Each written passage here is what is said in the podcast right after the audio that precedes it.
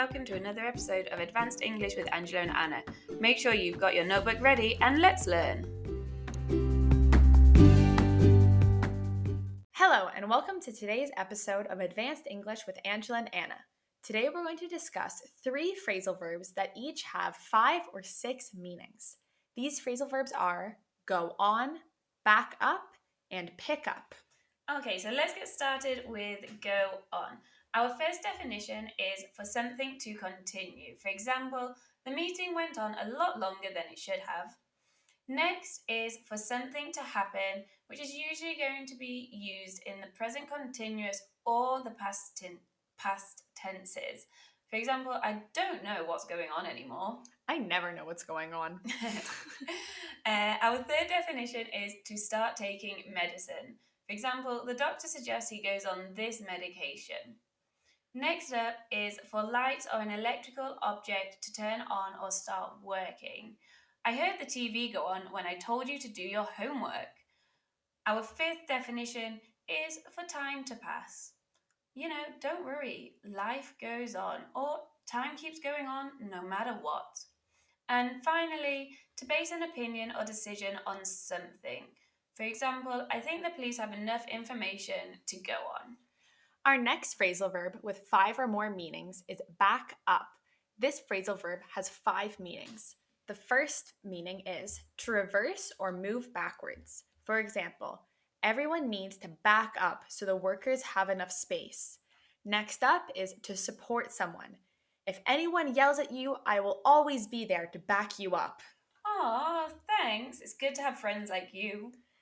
The third meaning is to provide evidence to support information, to, so, to show that something is true. For example, the police are asking me to back up my story, or in university, you need to back up your information. The fourth meaning is to copy or save computer data on a location other than your main computer. I didn't back up my essay before my computer broke and now it's gone. The fifth and final meaning of back up is when a system, traffic, or pipe backs up, it means that the flow has stopped and the system is no longer able to move or is moving slowly. The example is there was an accident on the highway and now traffic is backed up for six kilometers. Oh no. And our final phrasal verb with five or six meanings is pick up, which has five definitions. Our first definition is to lift someone or something. For example, he picked up the baby when it cried. Next is to meet someone and take them somewhere by car. The example is I'll call my dad to see if he can pick me up. The third definition is to learn a new skill without much effort. For example, he picked up English through his travels. Our fourth definition is to start a romantic relationship with someone, typically at a bar. For example, he picks up a new girl every week. And finally, is for something to increase. For example, I hope sales start picking up soon. We really need the business. And that's it for today's episode. We hope you enjoyed learning about three phrasal verbs with five or more meanings.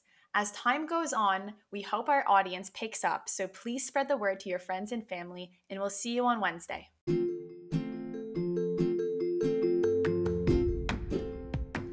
Thanks for listening today. We hope you enjoyed today's episode. Don't forget to follow us on Instagram and check out our website, English with Angela and Anna.